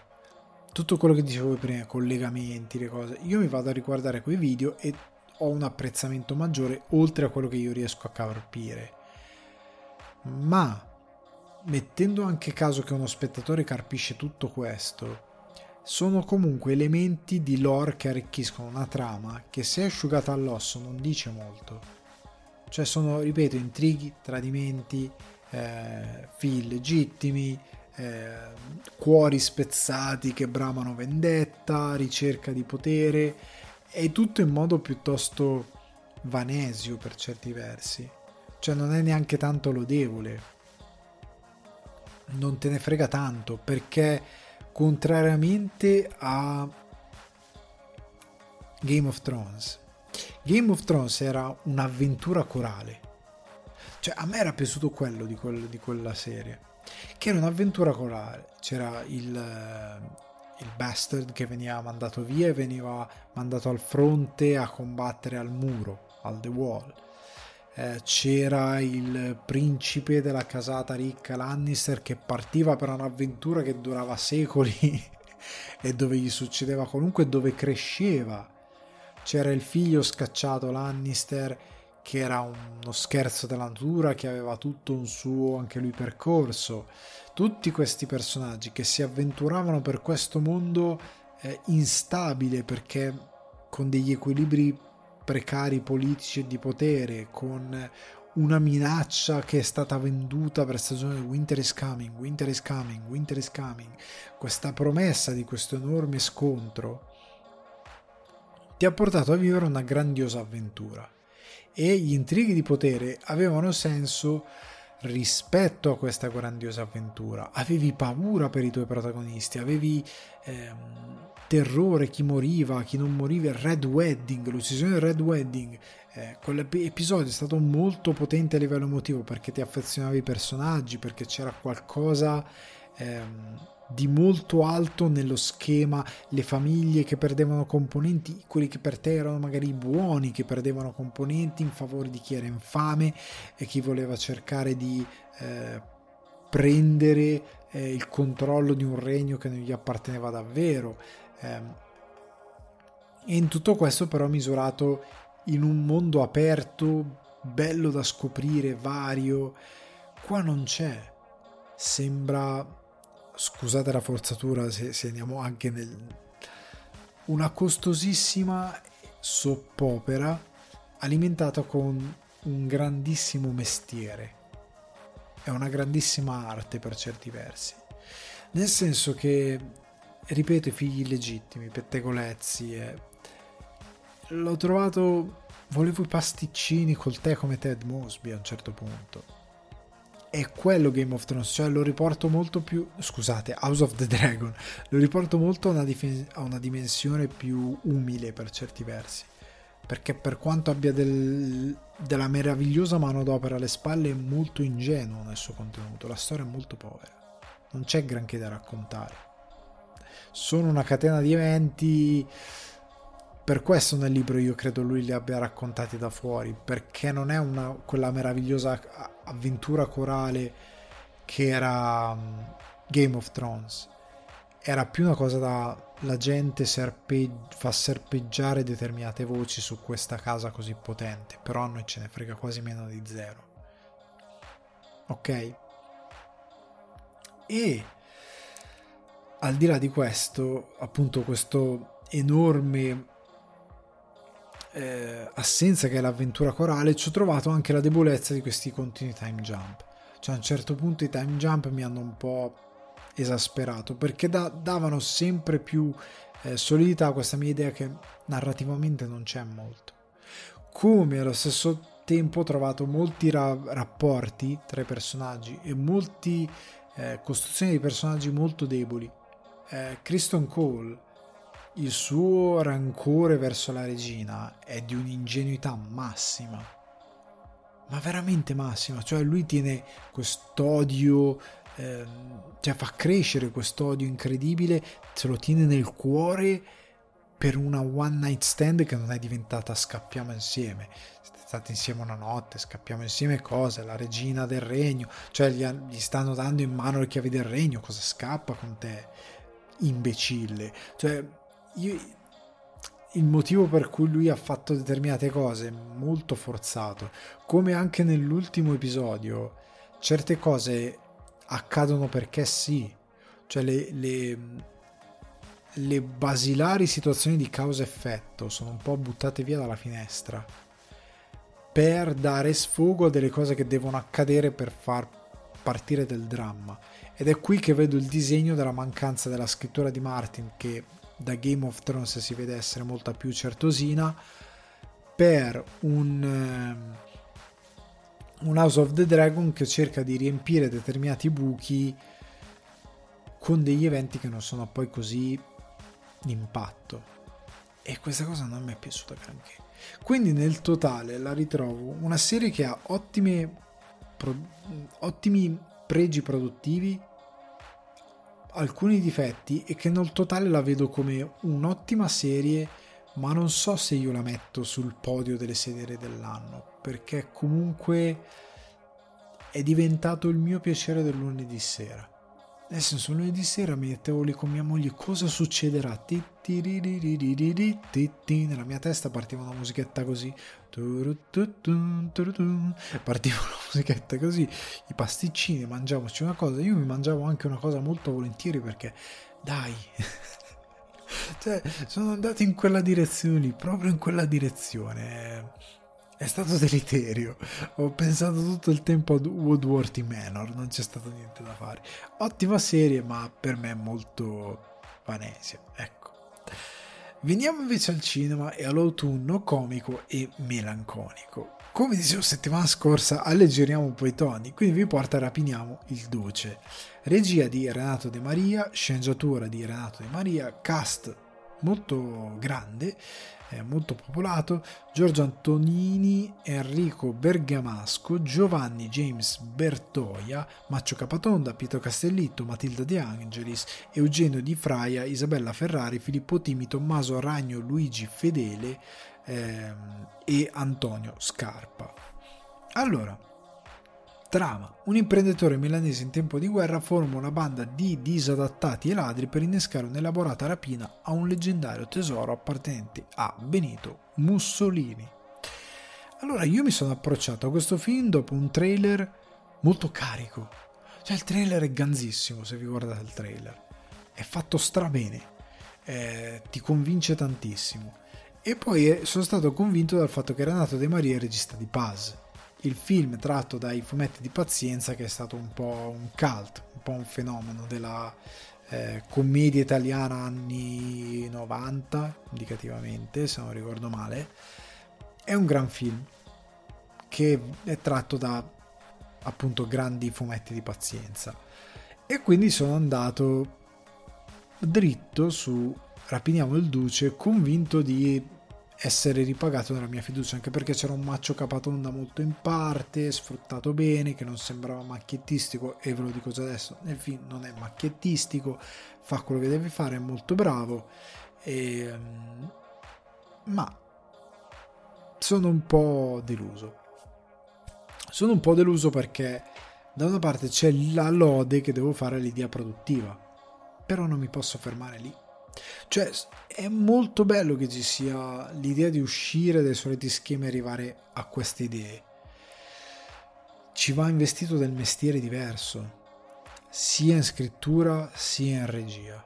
Allora, perché questa storia, come dice in modo super didascalico in apertura, e questo è già un problema, è una storia con la S maiuscola come scenario, ma è una storia con la S minuscola come eventi, nel senso che non è vero quello che viene raccontato, è vero il contesto, ma quello che viene raccontato è finzione, un po' come Tarantino nel suo Bastardi senza gloria, ma non ve l'ha scritto a schermo, porca miseria. ok? Si poteva anche evitare. E qua un'altra cosa, perché io il parallelo con Bastardi senza gloria lo faccio non perché il film sia un Bastardi senza gloria, ma perché c'è questo, eh, c'è questo intento molto simile, sfruttare storia con la S maiuscola per fare storia con la S minuscola. Il problema è che Tarantino ha molto amore per quello che fa ama tantissimo il contesto storico, ama tantissimo i personaggi che scrive e ama tantissimo il cinema che utilizza per raccontare quella storia. Cioè non c'è un, un fotogramma, non c'è una sequenza, non c'è un momento di fotografia che non abbia dietro un enorme studio perché lui è innamorato di quello che sta facendo. In questo caso non è la stessa cosa. E il primo problema è la scrittura. I personaggi non esistono in questo film. Non esistono. Cioè, il problema è che è tutto eseguire delle regole basilari di sceneggiatura per mettere insieme un film, ma non c'è cuore in niente. E considerato anche che tante di queste regole vengono tradite perché alcune cose succedono un po' perché sì, e ci sono delle soluzioni di sceneggiatura all'interno del film che sono un po' è così, eh, prenditela così e portatela a casa. Non hanno davvero tanto senso all'interno della narrazione. Nessuno di questi personaggi ha davvero un carattere. Sono tutti tratteggiatissimi.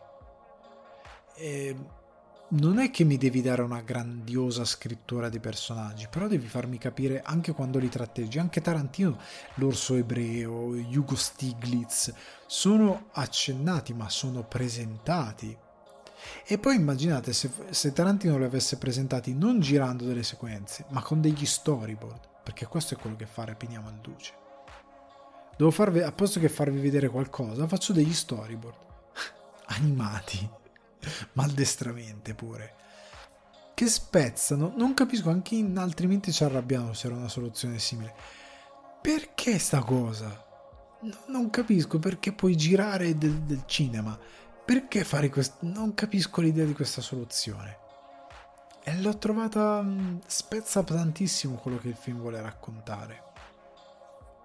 E questo eh, poi entra anche nella regia perché se già hai dei protagonisti che non hanno una gran scrittura, cioè io mi sono triggerato quando ho letto che Matilda De Angelis diceva che si è ispirata a Madame Gina di Porco Rosso perché lei fa questa eh, donna che canta in questo club eh, frequentato da fascisti eh, e poi lei è anche la donna di quello che è il villain, diciamo, di questo film, che è un villain macchiettistico a certi versi, che vorrebbe sembrare serio ma che appunto non è scritto e quindi è molto anche difficile credo da interpretare per chi lo intre- interpreta perché a volte ride in modo totalmente sopra le righe. Cioè se, se io penso a Christoph Waltz e poi penso a questo eh, villain c'è un distacco che ti stordisce. Ripeto non voglio fare il, il paragone per paragonare Tarantino a questo film ma perché sono due idee incredibilmente simili cioè, questo film è per certi versi abbastanza simile, cioè abbastanza figlio di quel, di quel film per tanti concetti, per tanti concept che va a sfruttare. Il problema è che non c'è l'amore per queste cose. E questa cosa si riflette appunto in regia, come stavo dicendo. Se già sono così scontornati e svogliati i personaggi, se poi in regia non hai una costruzione, cioè nel senso che siamo veramente alle grammatiche basi, non c'è un dettaglio, non c'è un primissimo piano, non c'è la voglia di cercare dei movimenti di macchina o delle soluzioni di montaggio particolari per rendere determinate scene. È tutto incredibilmente basico che sembra quasi amatoriale per certi versi, non perché lo guardi e sembra finto, ma perché mancano degli accorgimenti tipo momenti action in cui capisci che la regia doveva studiare un attimo di più insieme alla coreografia perché la coreografia è troppo statica e non è abbastanza dinamica. Cioè la coreografia è pensata giusta, non è colpa dei coordinatori, è colpa poi in ripresa e in montaggio nel momento in cui non riesci a riprenderla in modo tale da dargli maggiore dinamicità. Ok? Per far intuire meno allo spettatore che sia una coreografia e dargli ancora più spinta. Eh, questo riguarda alcune sequenze di combattimento, alcune sequenze d'azione. Ehm, e inoltre nei momenti drammatici, nei momenti di tensione, non c'è dramma e non c'è tensione perché non c'è la regia al supporto di dramma e tensione. Eh, non c'è un grande utilizzo delle musiche, ehm, non c'è una costruzione che mi faccia affezionare i personaggi e quindi aver paura per loro nel caso sono in pericolo. È un film che ha un'idea alla base ma poi è svogliato nell'esecuzione. E quindi mi dico, se dovete sprecare un'occasione, perché questa è un'occasione sprecata, potevi fare una gran cosa e ti sei dato poco. Dovevi darti tutto, tutto, dovevi dare tutto. Qua vuol dire che, ok, ce lo fanno fare, studio finché non, non muoio di sonno ogni sequenza, ogni scena, storyboardo tutto, va, studio alla perfezione il tipo di cinema che voglio fare. È un film di rapine però ambientato nella guerra mondiale. Ok, diamogli un tono, cerchiamo qualcosa, cerchiamo delle reference, rubiamo, rubiamo ad altri registi. Eh, qua poteva fare tanto. Il problema è che già alla base nella scrittura il film è fallato e quindi questo mm, Rapiniamo il Duce diventa un film che guardi, passi del tempo e basta. Cioè è molto da straight to video, è molto da cassetta, cioè l'idea del film da cassetta di una volta. E sarà anche per questo che va direttamente su Netflix e non ha grosse ambizioni forse di essere più cinematografico. Non lo so qual è la ragione ma sta di fatto che anche volendo fare un ragionamento del genere, cioè non ha avuto tante ambizioni perché tanto andava in televisione o in piattaforma, non ha senso nel momento in cui hai Better Call Saul, eh, Watchmen, House of the Dragon, Game of Thrones, eh, Breaking Bad, eh, True Detective, 2 miliardi di serie vi posso citare, Twin Peaks The Return, 2 eh, miliardi ve ne posso dire che è televisione me la fanno alla grande. La regia c'è, la fotografia c'è, la scrittura non ne parliamo, fuori scala. Qua no. Cioè, qua il problema sono i compiti base e poi l'esecuzione, che manca, manca proprio. Quindi per me questo Rapidiamo il Duce è una grossa delusione. Vi ripeto, se ve lo guardate, vi può anche far passare una buona ora e 40, due ore con un maccio capatonda che anche qui è sfruttato come si deve. A un certo punto ha quella che io credo che sia una sua invettiva, cioè a un certo punto lui si deve eh, far passare per un generale eh, fascista e, o comunque per un soldato fascista e mentre fa delle prove allo specchio lui fa una cosa per farti capire che per essere credibile nel fare determinate cose devi essere fuori in un certo modo.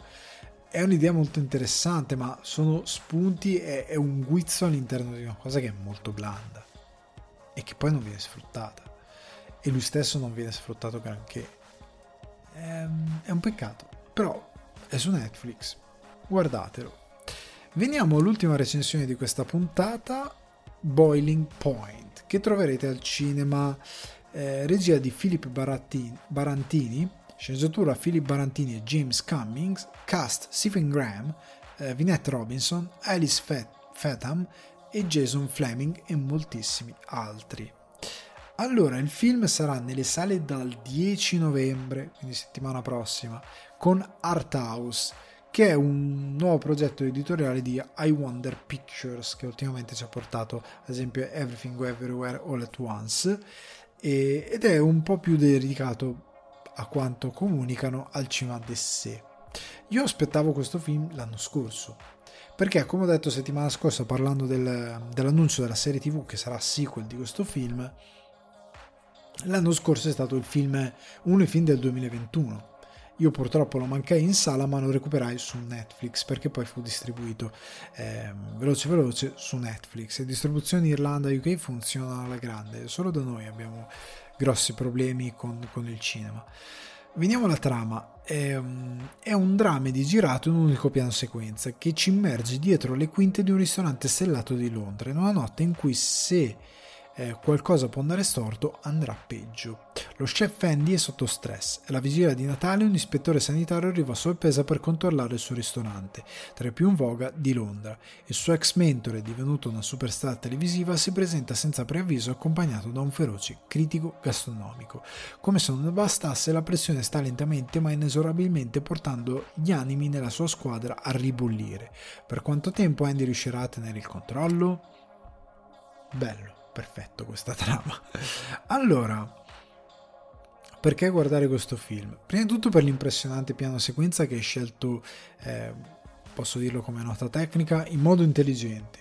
Nel senso che, come dico spesso, io ho di piano sequenza o le scelte di regia che non hanno alcun senso a livello narrativo.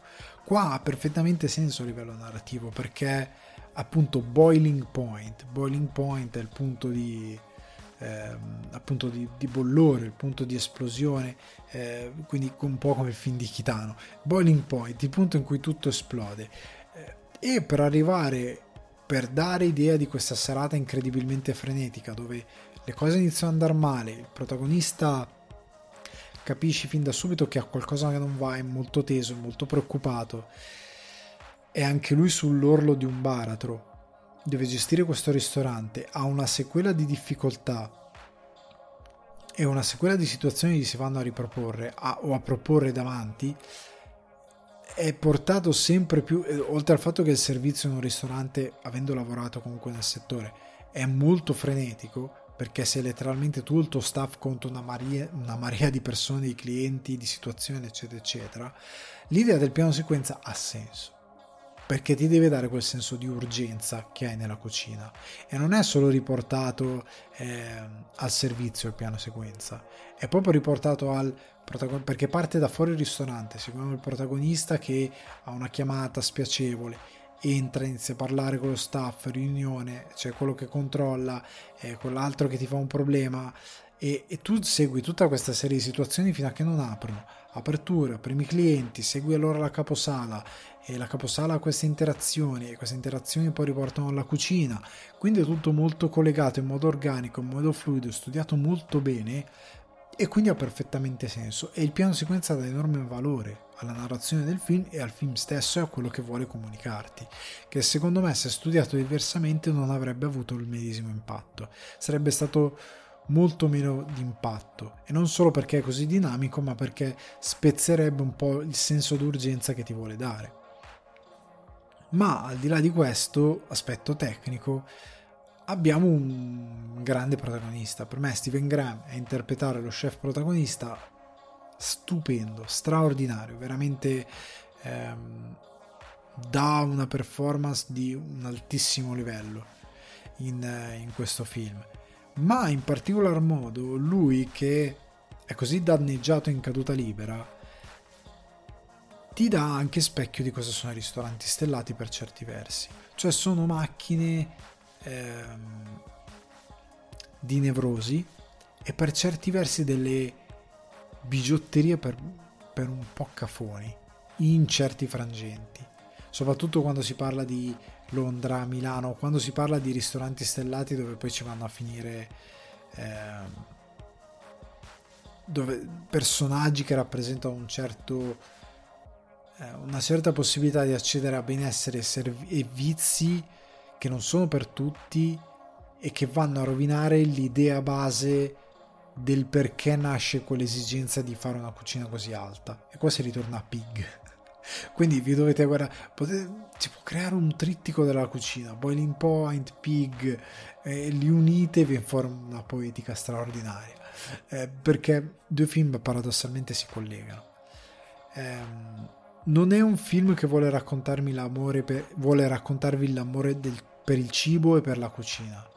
È un film che vuole raccontarvi cosa sono i ristoranti stellati, cosa devono affrontare, eh, che tipo di situazioni possono presentarsi, che tipo di lavoro è. Come dicevo per The Bear, eh, c'è quest'idea che poi questi facciano i miliardi. Non è così, hanno degli stipendi molto modesti, non sono i miliardari stanno bene ma non sono dei, dei personaggi che poi portano a casa di fantastiliardi. La televisione li ha aiutati, ma hanno degli stipendi molto normali e che magari persone che vanno a rincorrere carriere in, eh, in uffici e via discorrendo come impiegati, manager e via discorrendo salendo la catena possono arrivare a guadagnare infinitamente di più. Ok?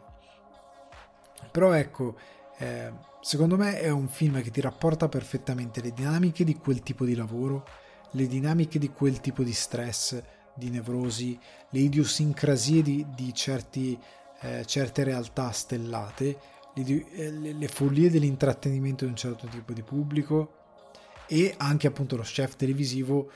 Cosa significa per alcuni diventare uno chef televisivo, qual è la deriva eh, che li prende? Poi inevitabilmente una volta che aderiscono a quel tipo di vita, a quel tipo di, ehm, di, di allontanamento dal loro primo prodotto, ovvero cucinare, stare in una cucina, fare il proprio lavoro, essere vicino al motivo per, per il quale poi hai deciso faccio lo chef, ok? Quindi eh, ti fa ragionare su più livelli, come esempio anche la critica culinaria, eh, su come sia uno strumento, su come sia eh, un po' come per la critica cinematografica, musicale, anche un po'... Ehm, cioè io non ritengo mai la critica un qualcosa di particolarmente alto, come la ritengo qualcosa di basso, la ritengo come qualcosa che può essere eh, uno strumento estremamente positivo per eh, aiutare queste forme di espressione ad arrivare alla gente, ma può essere anche un'espressione molto negativa nel momento in cui il critico si si crede di avere un po' troppo potere, ma soprattutto si crede eh, di essere un po', eh, come dire, un po' di più rispetto alla cosa che sta criticando, cioè di saperne quasi di più rispetto a chi lavora, chi cucina, eh, come un po' si sente di avere molto potere chi fa l'influencer, chi si prende determinate lib- libertà nel momento in cui entra eh, in una cucina, in un ristorante stellato. Eh, secondo me Boiling Point è un film che funziona su tanti livelli che funziona a livello tecnico meravigliosamente, che ha delle grandi interpretazioni e che siccome è ben scritto, meravigliosamente recitato e ben diretto e in generale ben prodotto, è uno di quei film che quando lo vedi inizi a vederlo non te ne puoi più staccare. Cioè uno di quei pochi film dove davvero l'idea di eh, calarvi nella visione ha perfettamente senso pur non avendo idiotissimi effetti speciali, ok? Quindi dal 10 novembre, secondo me, se lo trovate in una sala vicino a voi e ve lo andate a guardare, vi fate un gran favore. Se poi vi interessa la, la cucina anche solo a livello di pubblico da Masterchef, ok? Vi parlo sullo stesso piano perché io sono un consumatore di Masterchef e non vedo l'ora, ad esempio, inizi quello di quest'anno. Eh, però ecco, anche solo da quel punto di vista vi appassiona l'idea di carpire qualcosa, vi appassiona l'idea di guardare questa cosa sotto un altro punto di vista, andatevi a vedere Boiling Point. Dal 10 novembre, se lo trovate nelle sale, secondo me vi fate un gran favore. Io me lo sono visto molto volentieri, sono un po' eh, rosicante di non essere potuto andare al cinema a vederlo, però è un film che mi è piaciuto un sacco e se eh, l'avessi visto a fine 2021, probabilmente la, come era perché se non ricordo male è uscito anche l'anno scorso in Irlanda novembre del 2021 adesso non ricordo ottobre-novembre se l'avessi visto in quel periodo probabilmente sarebbe entrato nel divano come in uno, uno dei film di quell'anno perché era davvero davvero forte. Cosa dire? Andate assolutamente a vederlo se siete molto interessati a, a questi argomenti. Anche se non siete interessati ci potete trovare qualcosa di molto piacevole a questo punto io ragazzi vi saluto, la puntata si conclude, vi ricordo che se volete supportare sul divano di Ale l'email di espansione per un giardino zen migliore potete farlo su Patreon, patreon.com slash sul divano di Ale per accedere, non lo so, alle anteprime su quanto è in lavorazione, per accedere a, all'episodio extra, titoli di coda, al contenuto extra più che altro che ora andrò a confezionare per gli affezionati Patreon, ai contenuti esclusivi eh, che vanno su sulle pagine Patreon, quindi c'è roba. Eh, o altrimenti, se non volete supportare tramite Patreon, tenete a mente che sul divano di Ale è un confortevole piacere da condividere con gli amici e con gli appassionati di cinema e televisione che potete trovare su Spotify, iTunes Apple Podcast, Amazon Music e Daycast e che potete condividere, potete votare, lasciare delle stelline, delle recensioni e dire che bello, mi piace un sacco questo podcast, ascoltalo anche tu che sei questa recensione. Se poi avete degli amici che proprio le recensioni via podcast, i podcast non gli piacciono, c'è il canale YouTube Alessandro Di Guardi dove con il dovuto distacco vengono caricate le recensioni, ehm, quindi iscrivetevi, attivate la campanella e arriveranno anche come è pianificato tanti contenuti esclusivi solo del canale che non sono in podcast o in altre forme. Quindi avete tutto quello che potete desiderare. Progetto in continua espansione io vi saluto un abbraccione ci sentiamo per l'after show per titoli coda per chi rimane